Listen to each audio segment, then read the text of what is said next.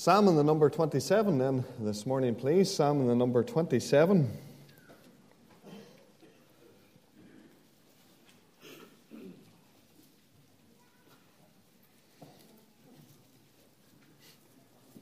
The verse 1 of Psalm and the number 27, the Word of God says, The Lord is my light and my salvation. Whom shall I fear? The Lord is the strength of my life. Of whom shall I be afraid? When the wicked, even mine enemies and my foes, came upon me to eat up my flesh, they stumbled and fell. Though an host should encamp against me, my heart shall not fear. Though war should rise against me, in this will I be confident. One thing have I desired of the Lord, and that will I seek after, that I may dwell in the house of the Lord all the days of my life, and to behold the beauty of the Lord, and to inquire in his temple. For in the time of trouble he shall hide me in his pavilion. In the secret of his tabernacle shall he hide me. He shall set me up upon a rock. Now mine head shall be lifted up above mine enemies round about me. Therefore will I offer in his tabernacle sacrifices of joy. I will sing, yea, I will sing praises unto the Lord. Hear, O Lord, when I cry with my voice. Have mercy also upon me and answer me. When thou saidst, Seek ye my face, my heart said unto thee, Thy face, Lord, will I seek. Hide not thy face far from me. Put not thy servant away in anger. Thou hast been my help. Leave me not, neither forsake me, O God of my salvation. When my father and my mother forsake me, then the Lord will take me up. Teach me thy way, O Lord, and lead me in a plain path. Because of mine enemies, deliver me not over unto the will of mine enemies. For false witnesses are risen up against me, and such as breathe out cruelty. I had fainted, unless I had believed to see the goodness of the Lord in the land of the living. Wait on the Lord. Be of good courage, and he shall strengthen thine heart. Wait, I say, on the Lord. We're continuing then in our series on Teach Us to Pray. And we've spent much of this series looking at what we could term as being the reasons we pray. The exhortations that have been given to us to continue in our prayers.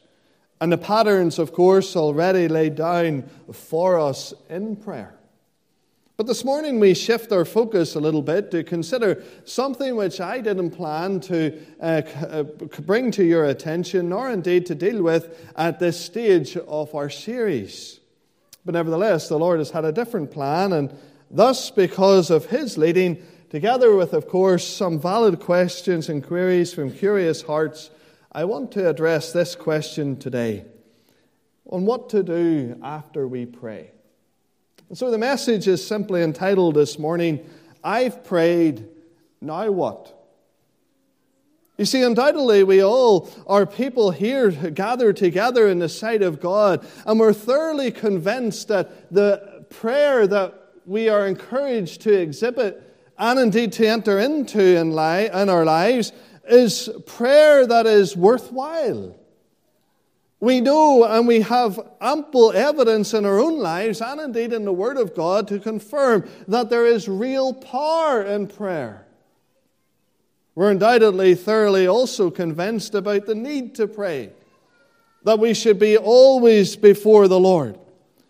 But perhaps as we gather this morning, there may be some amongst us amongst whom there is found a sense of disappointment disappointment that prevails in the heart and in the mind because despite having the motivation and purpose for prayer, despite being willing to acknowledge at all points that the judge of all the earth always does what's right, despite coming before the Lord with the utmost reverence and indeed humility, and despite seeking to go a little further in prayer and embody an earnest spirit of prayer, and indeed embody and typify a spirit of faith in prayer, the Lord has yet to grant that which we brought. We're here this morning, the great need hasn't been met. The soul hasn't been saved. The door hasn't been opened, the burden hasn't been lifted, the danger hasn't assuaged. No, here today, if perhaps we were honest, Some amongst us would say we are a little deflated, a little discouraged, a little disheartened, perhaps even depressed. Because, oh, we have prayed, but since the answer never came immediately, then our emotions have been somewhat affected by that delay. So we've prayed. What are we to do? David's response is given to us in verse 14 Wait on the Lord. Be of good courage, he shall strengthen thine heart. Wait, I say, on the Lord. Now, this morning you will identify that as an academic truth. You will identify that as a theological truth. You will identify that as a biblical truth. But living it out is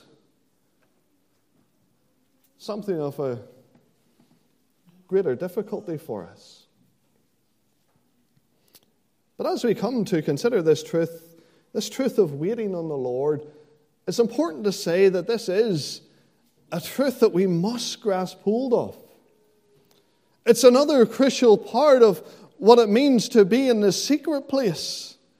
Because the theme of this message is directly connected to verse 1 of Psalm 91, where it says, He that dwelleth in the secret place. That idea of dwelling, you'll remember that as we noted at the very beginning of our studies, wasn't rushing into the presence of the Lord, unburdening our hearts and laying before Him all that concerned us, and then simply getting on with our day. No, it was taking that time to sit in His presence, to tarry a while, to wait a while, to rest a while, to wait. You see, to dwell is to wait. It is to stay that little bit longer. It is to linger. It's to linger beyond what we would term a natural pause.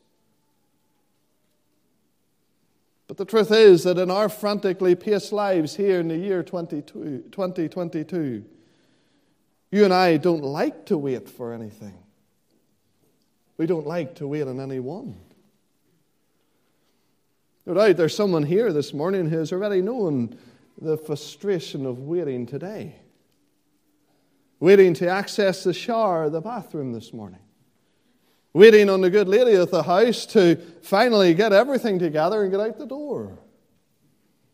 Waiting in a line of traffic behind the cycling club who's out on a Sunday morning. the truth is that in any or all of these scenarios, few of us are good at waiting. It's easier to do a multitude of things other than to wait. It's hard to wait. And the impatience of waiting is programmed into us from a very young age. We impatiently count down the days to the special times in life Christmas, birthdays, holidays. And then that continues with us as we impatiently wait on fast food at the restaurant, or we, in recent days, have had to queue to get into Tesco. Or perhaps you feel my pain here this morning and you're still waiting on Man United to win another trophy. But whatever the case may be, we don't like to wait. But yet, when we read this psalm, this psalm number 27, and we read what is at least one prayer of David's heart, many of the commentators suggest that this is actually two prayers cobbled together to give us one psalm. But whatever the case may be true about that point, we come to consider what is undoubtedly an expression of David's heart. And we see that despite evident need, despite evident burden that is upon his heart, and despite the requested belief for that burden to be lifted, yet the very final thought that he leaves us with, yet the very final comment that he makes is simply this wait on the Lord.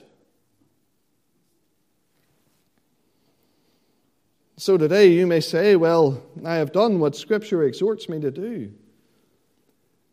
In my day of trouble, I've cried unto the Lord. When my heart was overwhelmed, I have cried unto the Lord. When I needed direction, when I needed guidance, when I needed an open door, when I needed provision, I have cried unto the Lord. when I knew the need of a loved one, of a family member, of a work colleague, especially in the matter of their soul's salvation, I've cried unto the Lord. What am I to do? And the answer is wait. You see, believer, this morning, God brings us all to points in our lives. He brings us all to circumstances. He brings us all to situations. And in those circumstances, in those situations, at those points in our lives, the reality is that all we can do is wait. But the unchanging truth of Scripture remains to be that when we are waiting, God is working. And in His time, in His perfect time, He will grant the very petition, the very cry of our heart. So this morning, the answer to the question what to do after you pray is wait. Wait on the Lord. And yes, in saying all of that, and indeed of rehearsing the truth that is laid before us, you have learned nothing new this morning. But perhaps I could suggest to you this morning that God doesn't desire to teach you anything new. He desires to teach you how to apply an old truth. Because the answer is the same as it was to David what to do whenever you've prayed. But what you and I need to do in these days, what we need to learn to do over and over again, is learn how to wait, just as David did. We need to learn how to wait upon the Lord. And so this morning, I have a desire to be intensely spiritual, but I have a desire to be, as Samuel Chadwick once put it, thoroughly practical. Because I want to help you from the Word of God learn how to wait as God would have us to wait.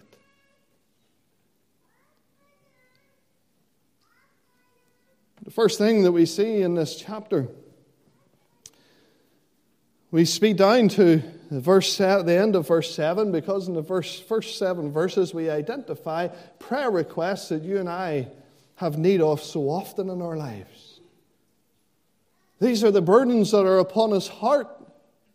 These are the requests that he brings. And no doubt, spending time meditating upon these at a later point of today, you will identify things that run true about you. But coming down to the waiting part of the chapter, then, verses 8 through to the end of the chapter, we identify first and foremost that as we wait, point number one, we need to do our devotions. Look at verse 8 when he says, When thou sayest, Seek ye my face, my heart said unto thee, Thy face will I seek. And here in this verse, we get an indication that David is not only praying to the Lord, but he's also a man who is in the word of the Lord. He's receiving from the Lord.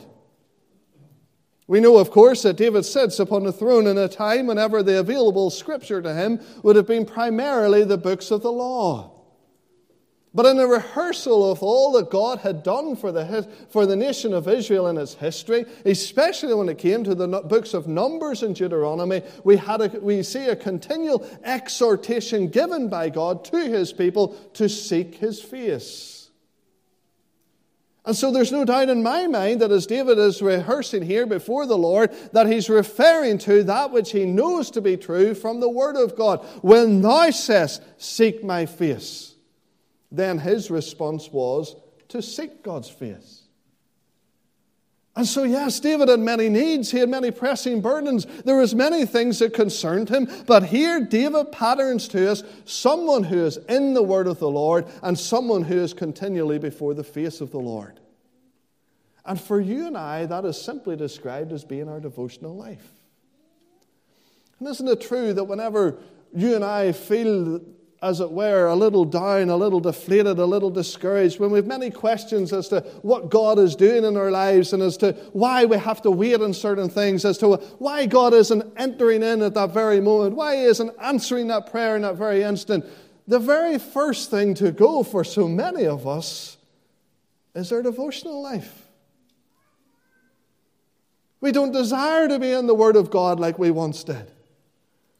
We don't set aside that time. We would rather do anything and everything rather than open the Word of God.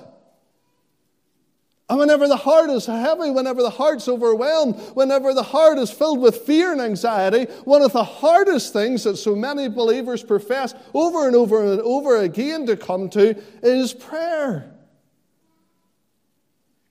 But yet, through it all, God's Word continually reminds us that our devotional life is of the utmost importance, even in days when we're waiting.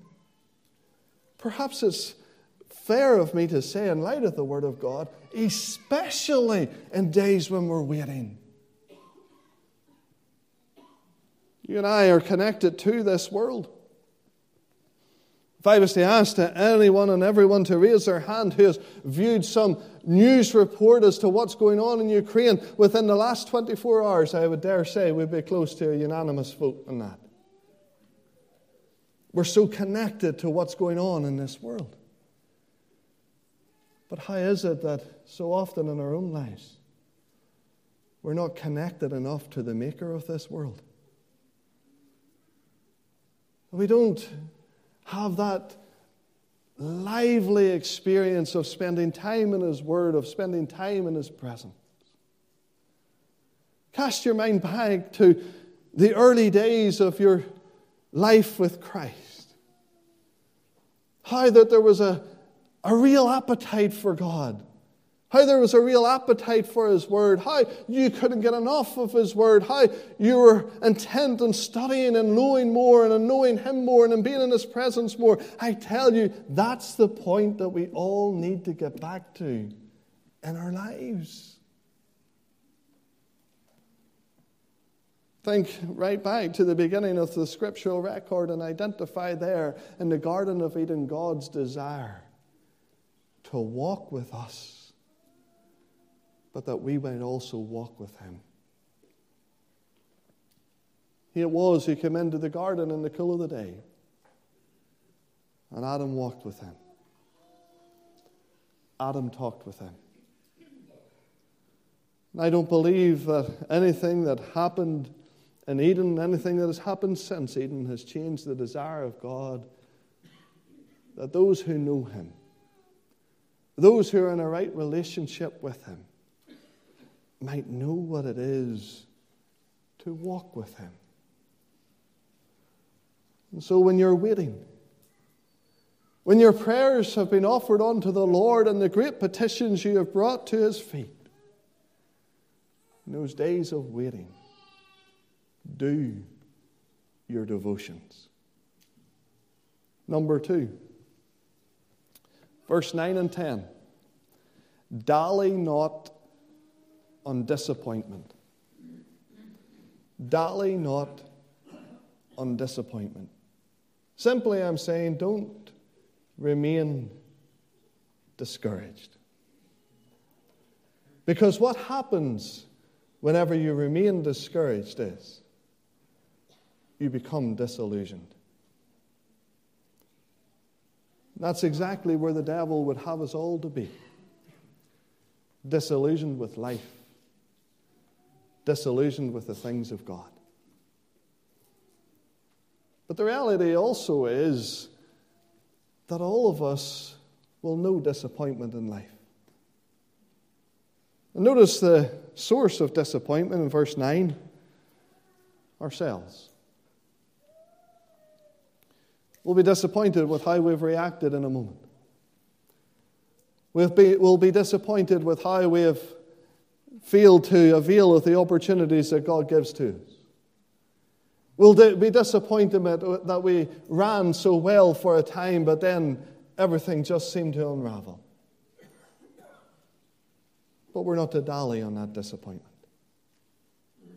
Hide not thy face from me, put not thy servant away in anger. Thou hast been my help. Leave me not, neither forsake me, O God of my salvation.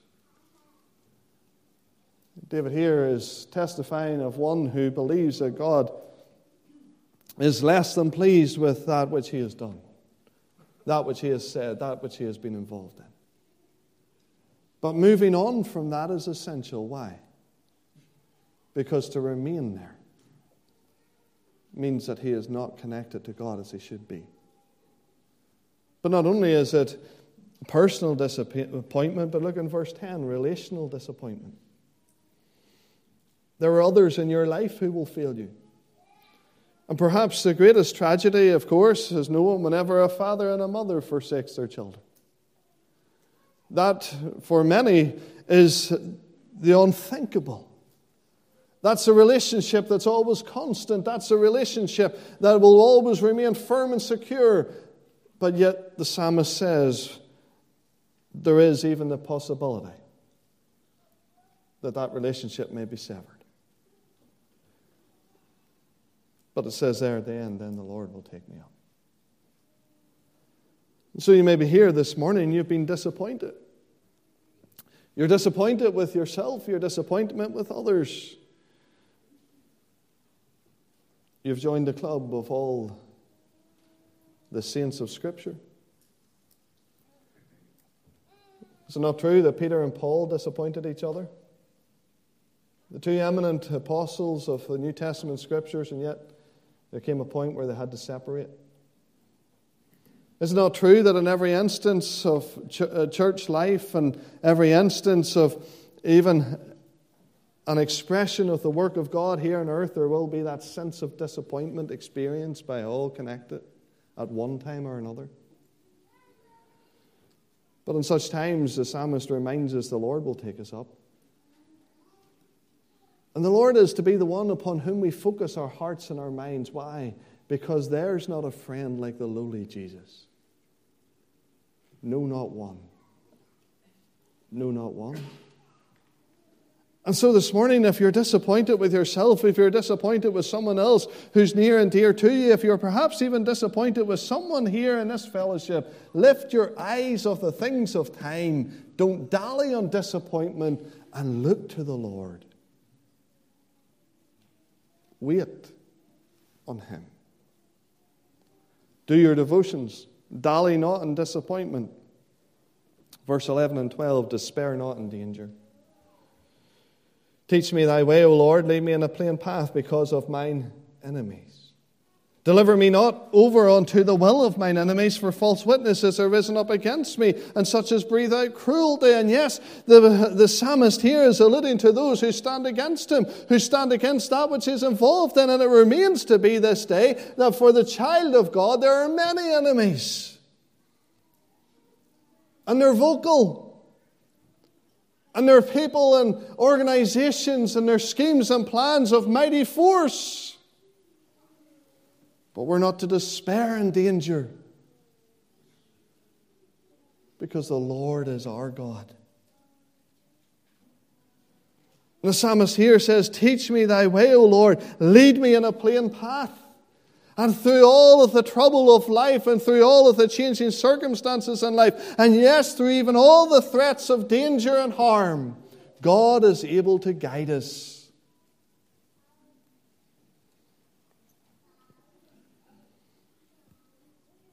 We have to be willing to be led. We have to be open to that leading which He alone can provide. But through every danger, toil, and strife, our God is able to deliver. And so, waiting on the Lord, do your devotions. Waiting on the Lord, dally not in disappointment. Waiting on the Lord, despair not in danger. Waiting on the Lord, number four, delight in the expectation of a new dawn. I had fainted unless I had believed to see the goodness of the Lord in the land of the living. Oh, yes, despair is all around. And oh, yes, the circumstances of life seem to be so overwhelming and they seem to be all consuming and they seem to be that which prevails day after day and there seems to be no end in sight. But through it all, God is constantly reminding us that He is able to do a new thing, that He is able to do a new work, that He is able to breathe life into the lifeless, that He is able to correct that which is wrong. The goodness of the Lord can and will be seen in our lifetime again. I firmly believe it. But you and I have to be faithful in the waiting. Never lose sight of the fact that He is able to deliver us. Never lose sight of the fact that his arm, his arm is not shortened that it cannot save, and his ear is not heavy that it cannot hear. That he is not the God who is willing at any moment to enter in and to change all that prevails in your life and in our lives together. Yes, you may be at that point where you feel faint, strength, courage it's almost gone. But the psalmist says, Wait on the Lord. So this morning you've prayed. You've brought that burden, that petition before the one who alone is able to deliver. Do your devotions. Don't dally in disappointment. Despair not in danger, and delight in the expectation of a new dawn. God is able. And the moment that any of us lose sight of that, or lose confidence in that fact, then we're beat already. But let us not be overwhelmed. Let us not be downtrodden. Let us not be those who live as if we are a defeated people because we are a victorious one. We are those who fight from the victory accomplished at Calvary to the great victory of the grand redemption of our soul. And He is our captain. And He will not fail you, He will not fear, fail us. So wait, I say, on the Lord. Father, help us all to wait. Help us all to do that which is necessary in the waiting. Help us all to delight in a God who never fails. Give us that hope, that confidence that transcends life and all of its challenges, its difficulties, and its turmoils. And help us to lay hold upon the truth that thou art the one who is the same yesterday, today, and forever. And thou dost desire to do a new thing amongst us to the praise and to the glory of thy name. Hear us as we call. In our weakness, make us strong. First, in Jesus' name we pray. Amen. Jesus, all for Jesus, all I am and have and ever hope to be. We'll sing through this twice, and as we sing through it, if you're not remaining for uh, the observance of the Lord's table, then feel free to leave after we move on from this slide to the next.